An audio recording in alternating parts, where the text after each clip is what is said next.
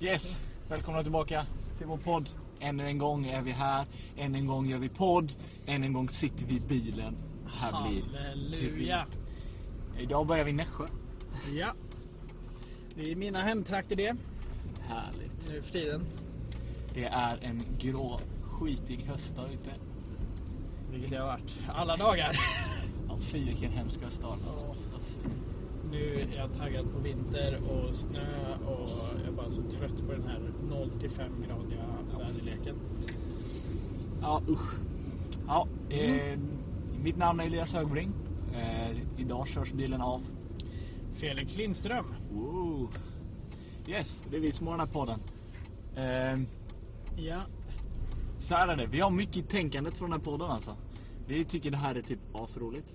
Eh, vi trivs hur bra som helst med podda och få göra det här. Och vi vill göra fett mycket mer. Men om ni har idéer på hur ni vill ha det här, om ni har saker som ni har tänkt på, så här skulle vi vilja ha det. Så hör av er till oss. Mm. Vi börjar direkt med att säga det liksom. Ja. För Felix, man kan höra sig till oss på vilka sätt? Eh, på vår mail som är eh, två grabbar i en bil, eller två grabbar i en bil, eh, at gmail.com. Eh, vi har även en Insta som heter två grabbar i en bil.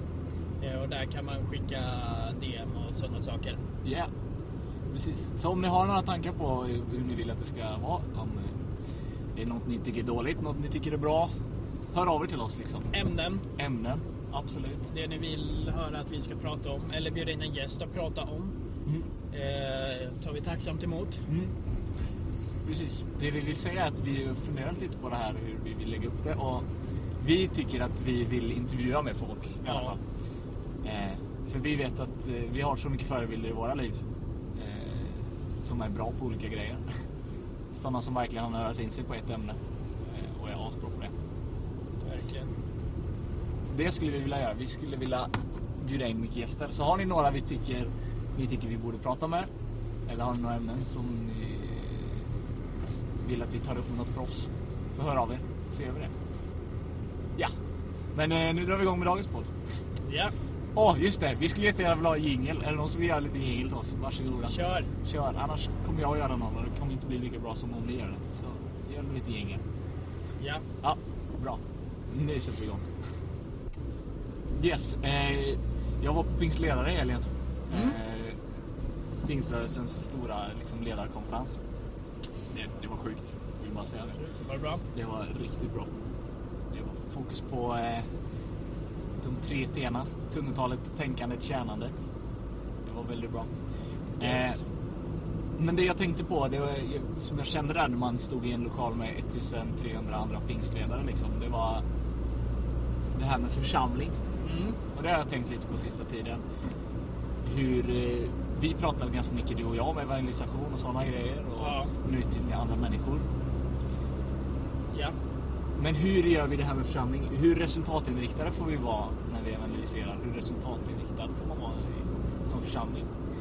Är det Guds vilja att man ställer sig på ett möte och säger att jag tycker att vi ska vara dubbelt så många nästa år? Eller vad tänker du runt det?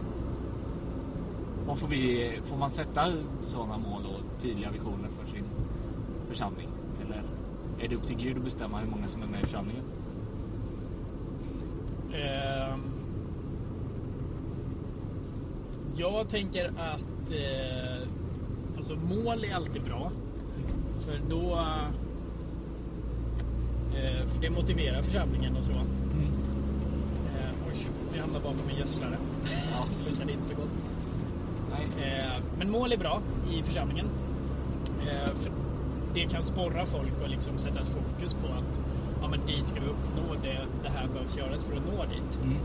Men eh, jag tänker att vi in, alltså församlingens vi ska inte satsa på målet för att så här, åh, vi vill vara mer i vår församling. Nej. Alltså, utan målet ska vara att vi vill vinna folk till- Jesus. Mm. Vi vill att folk ska lära känna Jesus. Mm.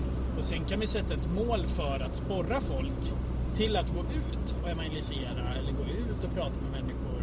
Alltså så. Mm. Men eh, slutprodukten tänker jag inte ska bli en siffra på ett papper. Eh, eller liksom att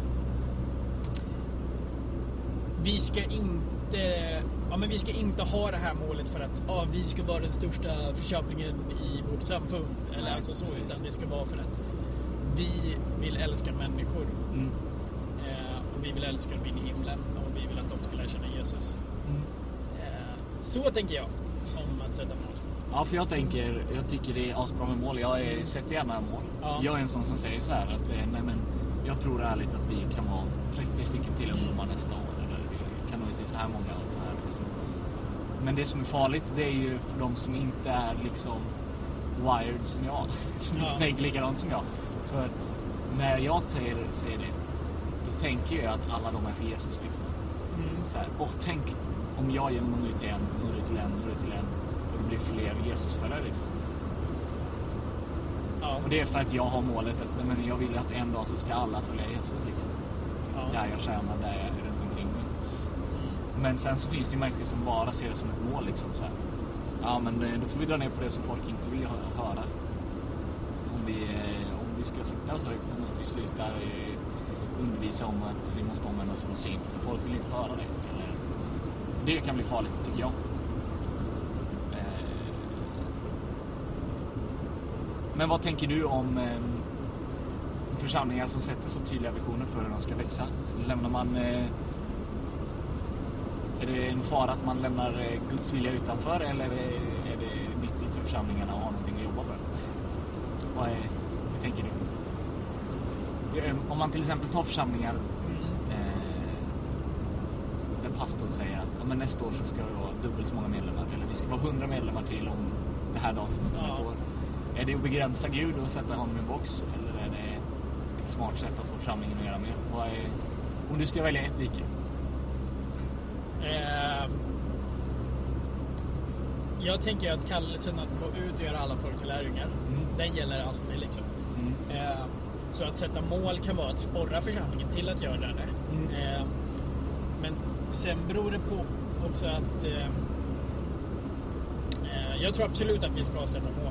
Alltså, jag tror att det kan vara ett effektivt sätt för att få igång församlingen att gå ut och för att liksom ha något konkret att ta i. Mm. Eh, för det behöver folk. Mm. Eh, men sen så kan det ju bli en fara också att folk blir bara så här, ja ah, men kom hit och eh, skriv på här så får vi dig som medlem. Mm. Eh, och de kanske inte alls liksom är kristna ens utan de bara tycker om att vara i församlingen. De kanske bara tycker om att gå på ja, men, eh, kyrkfikat efteråt. Mm. Så man kanske egentligen borde satsa på att vårt mål ska vara att ha 100 regelbundna eh, gudstjänstbesökare Ja. än att ha 100 fler medlemmar. Ja. Eh, för det, ja, men det blir ju farligt när man börjar se, alltså när man ser medlemmar och statistik. Mm. Eh, för då tänker jag att det är då man börjar, kan hamna i de här zonerna. Att liksom där, ja, men skriv bara på det här pappret som blir medlem så får du det här och så får vi dig som siffra. Liksom. Att istället mer kanske satsa på att liksom, så här, eh, jag struntar i om du är medlem men jag vill se dig som regelbunden besökare. Mm. Det är bra. Mm.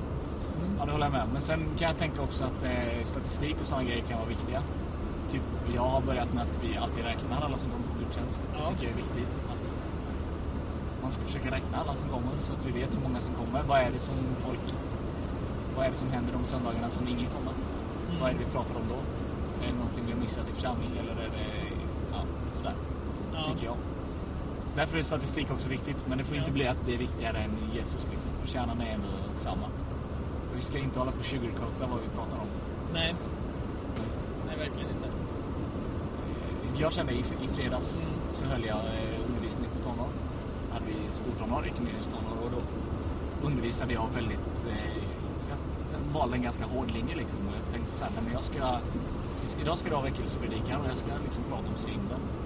Mm. Så jag gick ganska djupt ner i synden och sa så här, det här är liksom... Det här är det tuffa med din kristna tro. Du har verkligen någonting du behöver omvända dig ifrån och la mycket tyngd på det. Ja.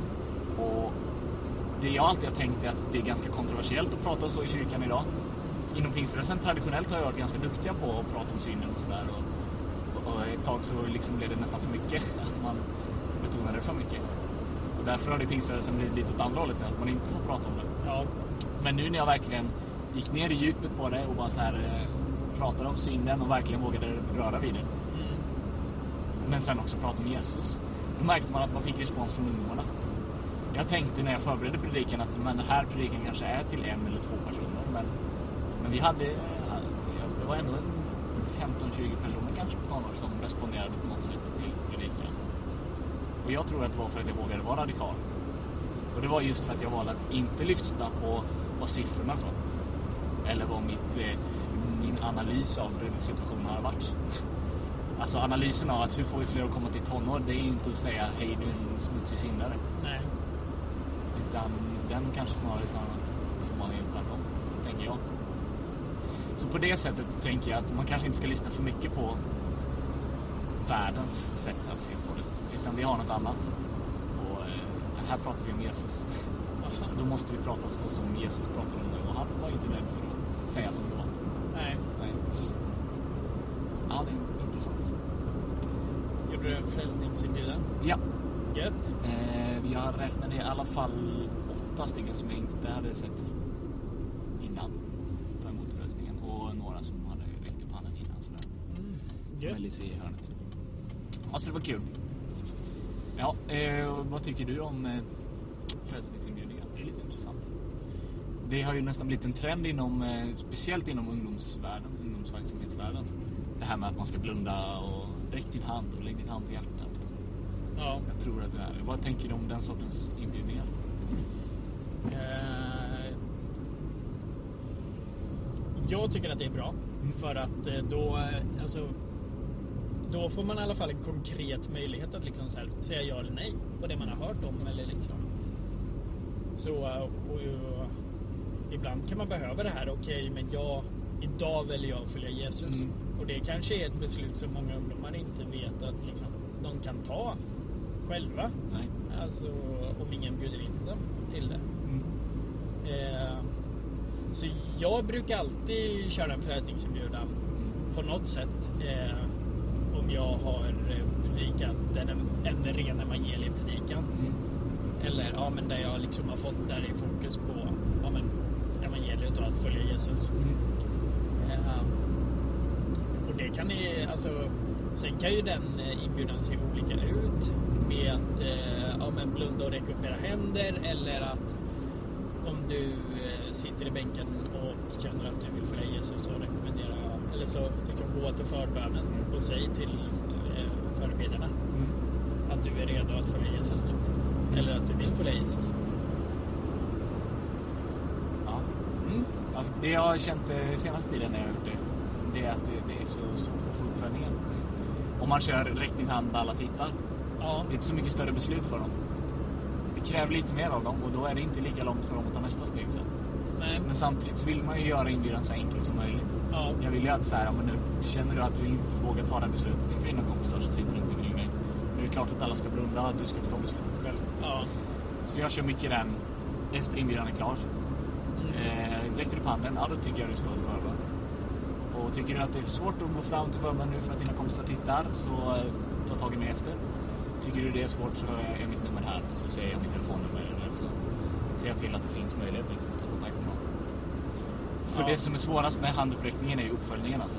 ja, ja. För man kan ju stå på möten på, du vet, ja, det så frälsning, väckelsemöten på 1500 pers i publiken liksom.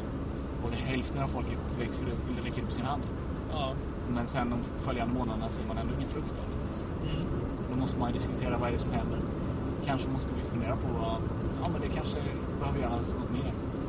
Kanske måste jobba mer på hur vi följer upp det här med att folk har tagit emot Jesus. ja. Mm. Eh, jag brukar göra så att eh, jag brukar ge tre eller fyra tips typ, Mm. efter på de som har responderat. Mm. Och det är att hitta en församling, alltså gå med i en församling, Mm. läs Bibeln, eh, för Gud talar till dig genom Bibeln. Liksom. Mm. Och be, alltså prata med Gud. Och sen ibland kan man slänga in ett fjärde. Brukar att liksom berätta för någon att du är kristen nu. Berätta för någon att du är Jesusföljare. Att du har tagit ett beslut. Och det kan vara till en pastor, det kan vara till en kompis, det kan vara till föräldrar. Vem som helst liksom. Men säg det högt ut. Mm. Ja, den brukar jag trycka ganska mycket på också. Mm. Säger det liksom. Så för det betyder något mer när man säger det. det, på tal om pingsledare så undervisades det en del om det också. Så här, men när vi talar ut grejer då har vi liksom fått makt att ut. Ja. Alltså Gud han verkade också genom ordet för han sa och det blev liksom. Ja. Eh, Så det finns makt i orden. Om du säger att jag är en kristen nu, Mm. så gör det mer än om du bara räckt upp din hand. Ja. Om du är, faktiskt ber med högt i bönen som den där framme leder dig och gör den skillnaden. Ja. Eller talar ordet, det finns kraft i det. Ja, för om du med hjärtat tror och med din mun bekänner Precis. så ska du bli frälst. Står det. Eh, och det tror jag stenhårt på. Mm. Att man liksom så här, man måste ändå bekänna på något sätt att jag är kristen. Jag tror det är en eh, stor ibland. En stor anledning till att vi har ganska många ungdomar i svensk ungdomsverksamhet som är på kampen. Ja. Alltså att det kan vara så att man har räckt upp handen en fyra, fem gånger liksom på frälsningsinbjudan. Mm. Men ändå inte har förstått det. Ja, men det är för att du inte har tagit nästa steg i det. Du har inte sagt det till någon. Du har inte sett vad, vad ska jag göra med det här. Utan du har tagit emot Jesus där och sen har du tänkt att du ska fortsätta med livet som vanligt. Och så kommer du tillbaka till skolan på måndagen eller sådär liksom. Och, ja men då är det som vanligt igen. Ja. För den där känslan av helig ande, det där ja, men den andliga påfyllnaden som man kan få i den lokalen. Ja. Vare sig man vill eller inte så stannar den där. Mm. Och du måste bara leva på övertygelsen. Ja. Tills nästa gång liksom. ja. Ja. Eh, när vi kör kampanj bland annat, eh, då brukar vi göra så. Då är det ju lite större ungdomsmöten. Ja. lite annat stuk. Men då brukar vi göra så att alla som har responderat på frälsningsinbjudan Mm. Antingen får de skriva på ett uppföljningskort med kontaktuppgifter eller så tar vi deras kontaktuppgifter så att, vi, så att den lokala församlingen faktiskt kan säga Hej, du responderar på frälsningsinbjudan. Eh, kom hit typ. Eller så, så att man måste följa upp det. Mm. För vi kan ju inte hålla på att... eh, Alltså vi måste ändå ha ett uppföljningsarbete för annars så finns det så många som kommer falla bort tror jag. Ja. Och Precis. när Det, man- det, det är en svårighet med räcka upp handen-grejen. Ja, Då och ska man- jag stå där framme och bara, ah, Mm. den ska jag komma ihåg, den och den. Och blir det över en eh, fem stycken då så är det svårt. Ja, Då behövs det här eh, mötet i förbönen eller det personliga mötet med en förebild som Ja. vi pratade lite om förra avsnittet. Man behöver den här förebilden som man bara, aha, nästa steg.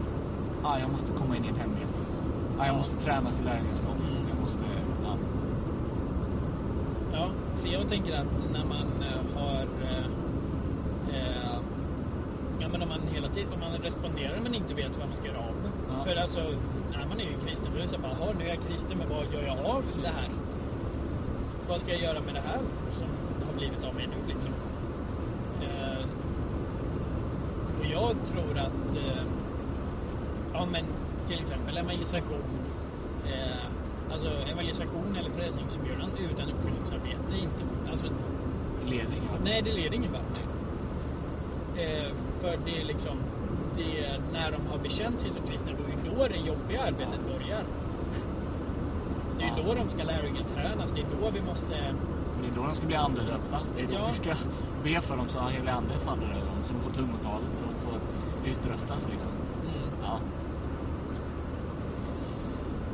eh, och det är ju, alltså, Paulus alla brev är ju i princip uppföljning till alla församlingar startas.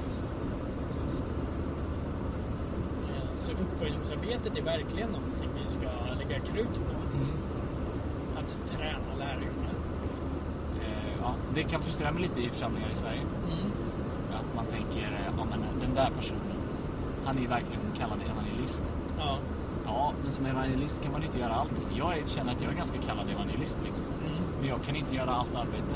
Nej. Delar jag ut 50 biblar en natt liksom. Hur ska jag, det är inte en chans i världen att jag får ge uppföljning på alla dem. Utan då måste vi ha någonstans jag kan slussa in dem i. Ja.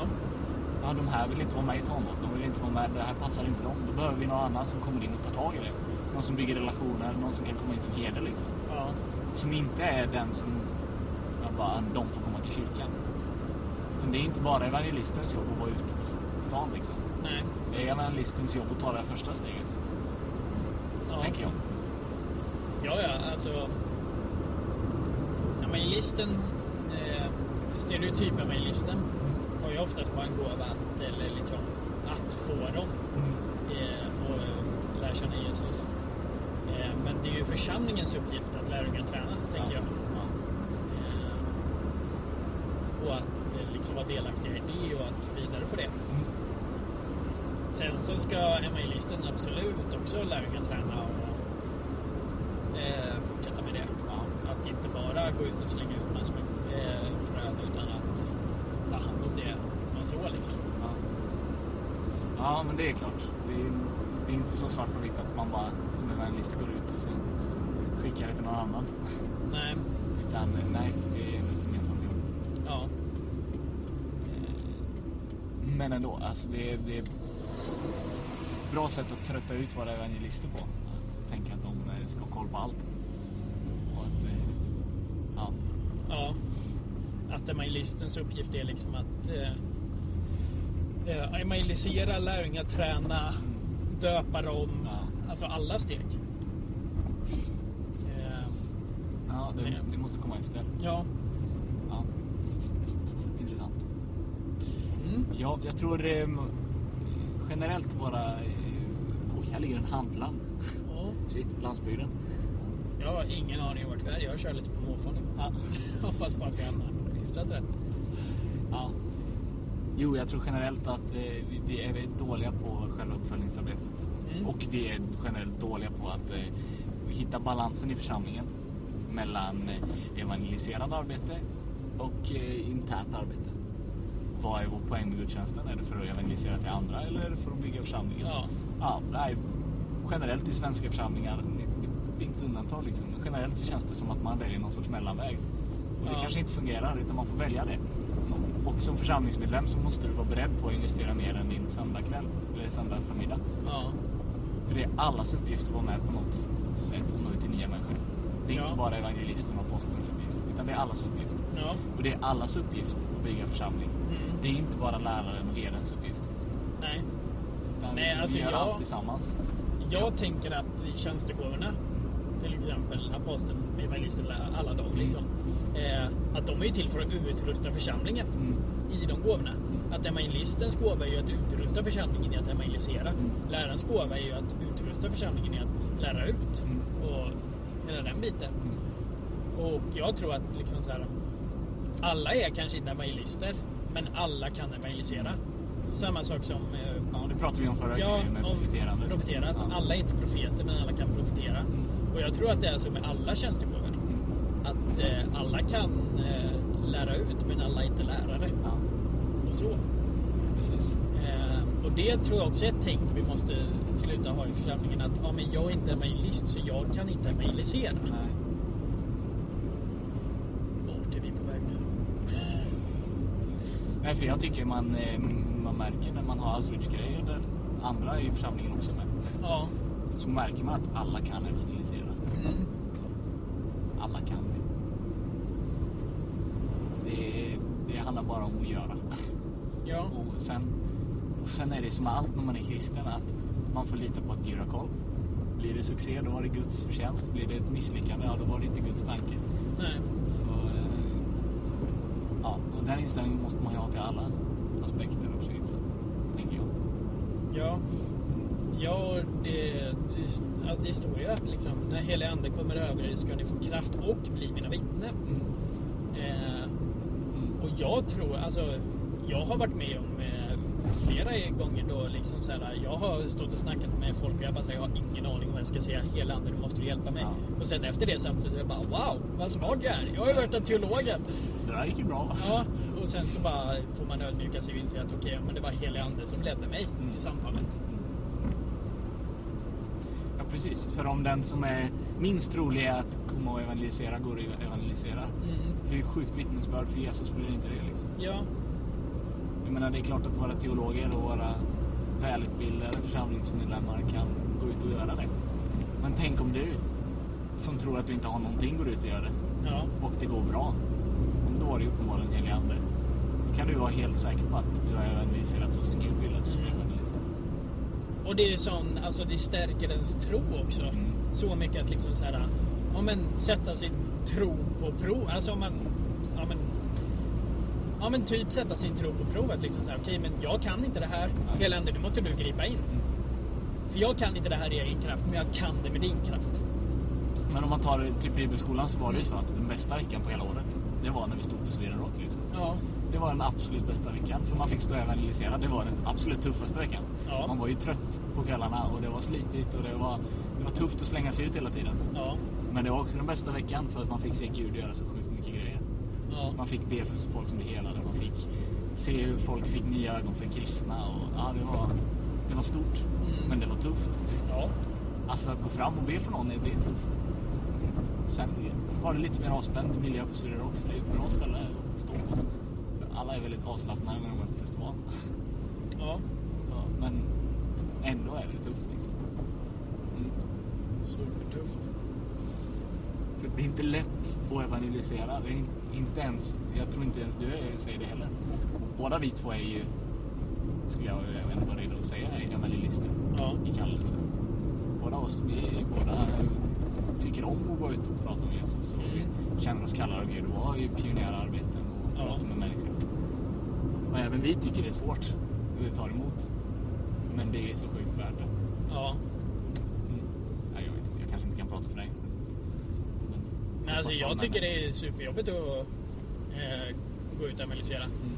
Eh, fortfarande liksom. Mm. Och nu eh, har jag ändå gjort det ett tag. Eh, Ja. Nej, det tar emot lite varje Ja. gång. Man får ha sin pepplista på Spotify och så Ja. köra. Nej men jag hade en gång kommer jag ihåg att jag skulle eh, Vi var ute och analyserade i församlingsplanteringen då. Mm. Eh, och jag kände typ att Gud såg mig att så här, ja men du ska be för den här kvinnan. Mm. Och jag bara så här, aldrig i livet att jag ber för henne. Alltså jag bara, jag vågade inte gå fram till henne. Jag bara kände så, så gick jag där lite i cirklar runt på torget och jag såg henne flera gånger. Jag bara så, okej. Okej, men om hon svänger vänster där framme Gud, då går jag fram och ber för henne. Och så svängde hon ju vänster där. Och jag bara, okej, okej, okej Gud, förlåt. Men om hon svänger vänster nu. Och då gick hon på en bro, där det inte gick att svänga vänster ens. Då går jag fram och ber henne, sa jag. Det är ju klart att hon inte svängde vänster där. Nej, det är klart. Eh, så ja, så eh, liksom det är läskigt och ibland eh, vågar man inte. Nej, precis. Även om man är van evangelist så Ja. tar det emot bra. Jag har haft liknande. Att man har sett någon som man har tänkt, men den ska jag ju be för. Men så... Man hittar ju lätt på ursäkter för sig själv alltså. Ja, ja. Eh, Det, det är så farligt. ja. Speciellt om man har något annat att göra. Eller så här. Det- Det är det farligaste som finns för en evangelist att ha något annat att göra. ja. Många gånger man har gått på Ica och, sa- och sagt bara, men be för den här personen. Och så, nej, men jag, jag är bara här för att handla liksom. Jag ska Ja. vidare till nästa verksamhet eller så här. ja. Det är tufft. Verkligen. Verkligen ute på några små vägar. Jag har ingen aning om vart vi är, men den finns här. Ja. Ja. ja det, och, eh, Men man upptäcker också, alltså efter att man varit ute några gånger, så upptäcker man att att få det här nejet, mm, det är inte så farligt. Eh, jag har också varit med många gånger där jag har frågat om jag får be för folk och de har, varit, de har inte alls varit kristna och tror inte på det här alls. Och de är så här, ja men visst du kan väl få be för mig. Och de tycker att det är fint ändå att man Ja. liksom visar omtanke på något sätt. Det är oftast så. Mm. När man ber för någon som inte är kristen. Ja. Att de tycker det är, det är fint. Eh, jag har aldrig fått någon som är såhär bara Va? Aldrig att du får be för mig, vad är du för konstig snubbe? Eh, det Nej. har jag aldrig varit med om. Utan oftast är det bara nej, nej, nej, nej det där får du inte göra. Nej. Och då är man bara såhär, okej, absolut. Ha en bra dag. Eh, så liksom. Nej, den största konf- konfrontationen jag har fått det var från en annan kristen då. Som, som inte trodde på eh, bön. Eller som inte trodde att vi hade auktoritet att be. Oj. Ja. Ja, ja, Han var någon sorts gnosticist, tror jag. Nej, jag minns inte riktigt vad det var. Det är det största motståndet jag har fått i alla fall. Han var, ville ju bara stå och argumentera. Ja. Och då fick jag bara säga det att nej, men jag tror inte jag övertygar dig. Mm. Jag får få be för dig liksom. Och hoppas att helig ande berör ditt hjärta liksom. Eh, Let's agree to disagree. Liksom. ja, lite så. Det är också något man lär sig att de som kommer för att bara diskutera, för att, Mm. de som kommer för att debattera, de är det ingen idé att ens försöka med. Nej. De är oftast så bestämda så att då får man bara be för dem. Ja. Eller så får man bara säga, ja men är du så sjuk så får jag be för dig. Så ska Gud få hela dig så kommer du bli övertygad. Ja. För det, det spelar ingen roll hur bra argument de har. När, när man blir helad så har man inte så mycket mer att säga till om. Nej. Det är inget annat som kan förklara en Gud. Nej. Ja, Så kör de mot Björkeby. ja det blir bra det. Hon försöker liksom hitta en sväng tillbaka nu. Känns nästan som jag gjort en 180 snart. Ja. Eh, Ja. det märks väldigt lätt att vi, det märks att vi är evangelister båda två. Vi hamnar väldigt ofta på det. Ja. Så är det när man är två väldigt lika som sitter och pratar. Ja. Det är ju så att vi båda brinner mest för det ämnet. Det är ju sånt vi brinner mycket Ja. för. Att folk ska få lära känna Jesus Ja. och att församlingen ska funka i den uppgiften. Ja. Vi diskuterar ju väldigt mycket församling också. Ja. Det, det är mycket det hållet vi kommer ifrån. Mm. Så eh, ursäkta oss om vi spårar ur ibland och hamnar på evangelisation. Evangelisation för det är det, vi, det är det vi brinner mest för. Mm. Eh, ja. Men eh, samtidigt, alltså, man tröttnar inte på att evangelisera.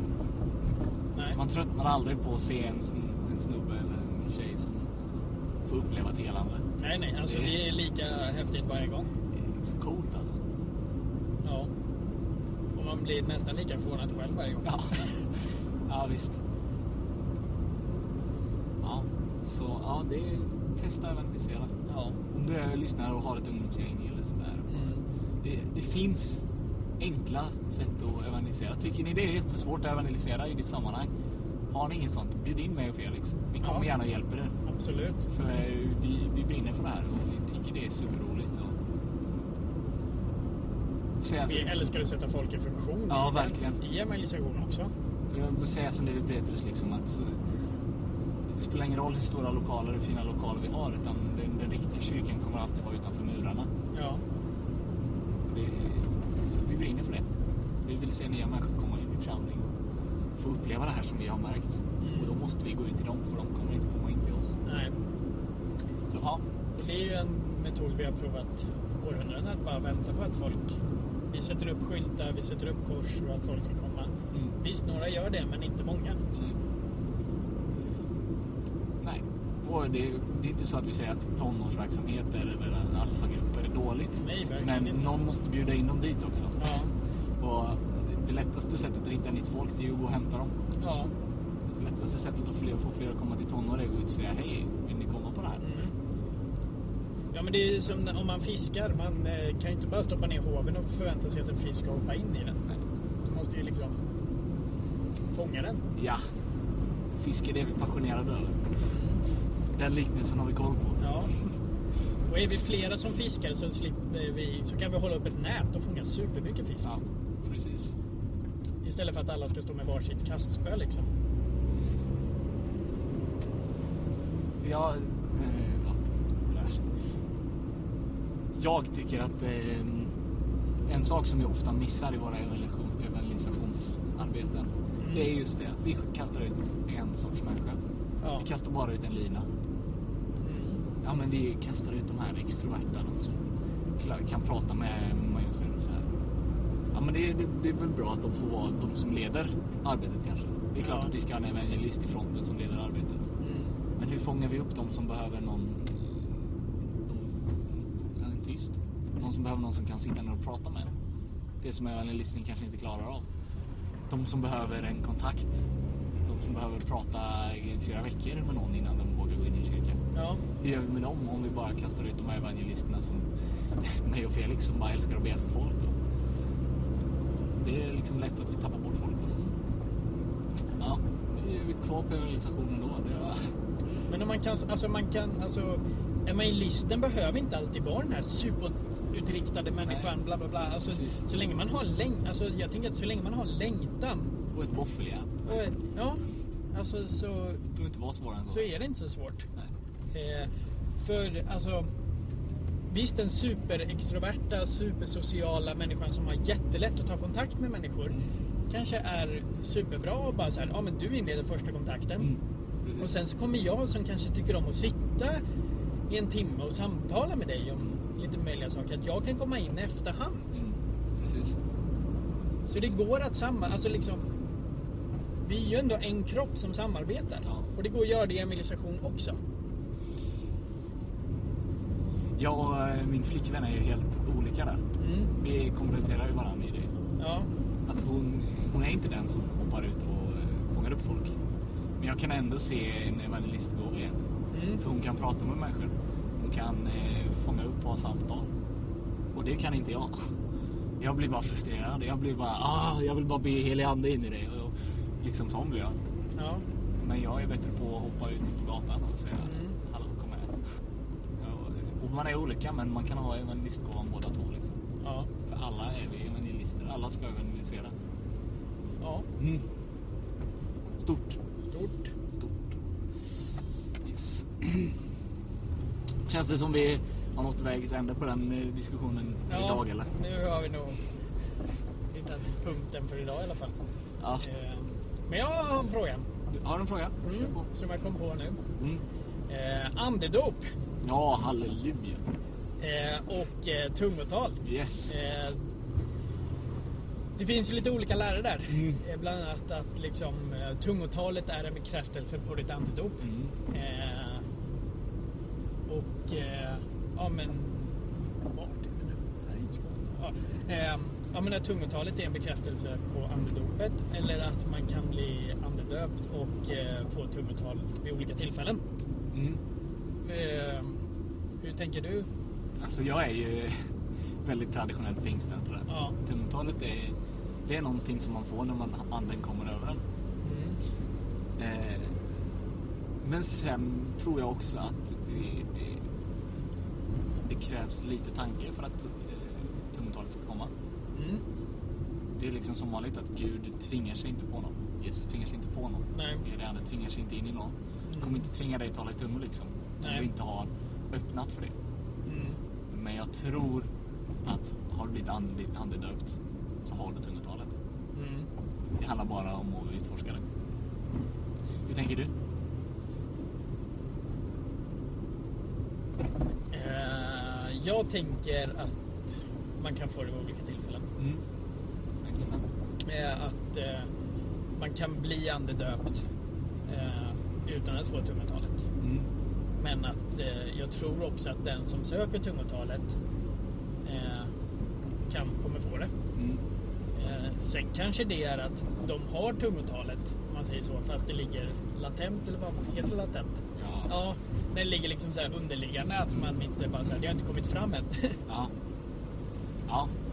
eh, så det tänker jag. Ja. Jag, men jag, jag tror vi, vi tänker liknande men bara att vi Mm. närmar oss det på olika sätt. Ja, Jag tänker att du får tungotalet när Mm. du har blivit andedöpt. ja, Sen krävs det något av dig. Du Mm. måste utforska det. Du måste ta första ordet, du måste ta första stavelsen. ja. Eh, Men sen är jag väldigt traditionellt pingstil sådär att nej, men tungotalet det- det är någonting som man har när man har anden. mm, Jag tycker man ska, så fort du känner att nej, men nu är jag andedöpt, ja, då ska du hitta tungotalet. ja. För det är väsentligt för din ande liksom. Men det ser man ju väldigt olika på i kristendom. Ja. Förlåt, jag avbröt dig. Men jag tänker, också, alltså, jag tänker också så här. Har du ett väldigt tydligt andedop Mm. eh, och sen kanske inte talar i tungor direkt efter det. Mm. Eh, då, då skulle jag ändå säga, då har du blivit andedöpt. Mm. Eh, så, eh, och det finns ju de som säger att man talar i tungor direkt. Och det tror jag verkligen inte på. Utan jag tänker att andedop, eh, du kan bli andedöpt eh, och tala i tungor i efterhand. Eh, bara säga till er som kanske har, säger att ni har blivit andedöpta Ja. eh, men inte talar i tungor än. Ja. Att eh, ert andedop kan fortfarande vara ett andedop. Ja, men det, det säger jag också. Mm. Eh, men det jag tror är att har du blivit andedöpt, då har du tungotalet där. Ja. Men det krävs också någonting från. Mm. Måste ta ett steg för att närma dig det. Ja. Så, och sen är den tröskeln olika hög för olika personer. Jag fick eh, tungotalet ganska snabbt när jag blev andedöpt. Mm. Att det, det kom naturligt för mig. Sen har mitt eh, tungotal utvecklats. Det är så det är. Och i början var det väldigt lite och väldigt fåordigt. Ja, det kan ju börja bara med ett ord liksom. Ja, precis. Eh, jag fick det vid olika tillfällen. Mm. Jo, jag blev andedöpt ja, först och sen så efter en månad eller så, så kände jag verkligen att men jag vill ha tungotalet också. Och då sökte jag det ganska ihärdigt. Mm. Eh, jag bad med folk, jag bad själv, jag satt i min kammare och Mm. bad Gud om något ord och sen så kanske jag fick något ord och så började jag bara säga det själv och så.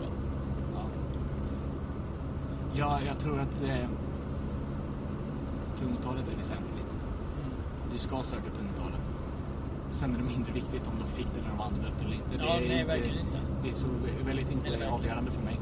Nej, Eh, men alltså tungotalet är en fantastisk gåva Mm. och en fantastisk tillgång i ditt böneliv. mm. Eh, att bara liksom slappna av och be i anden. Ja. Och eh,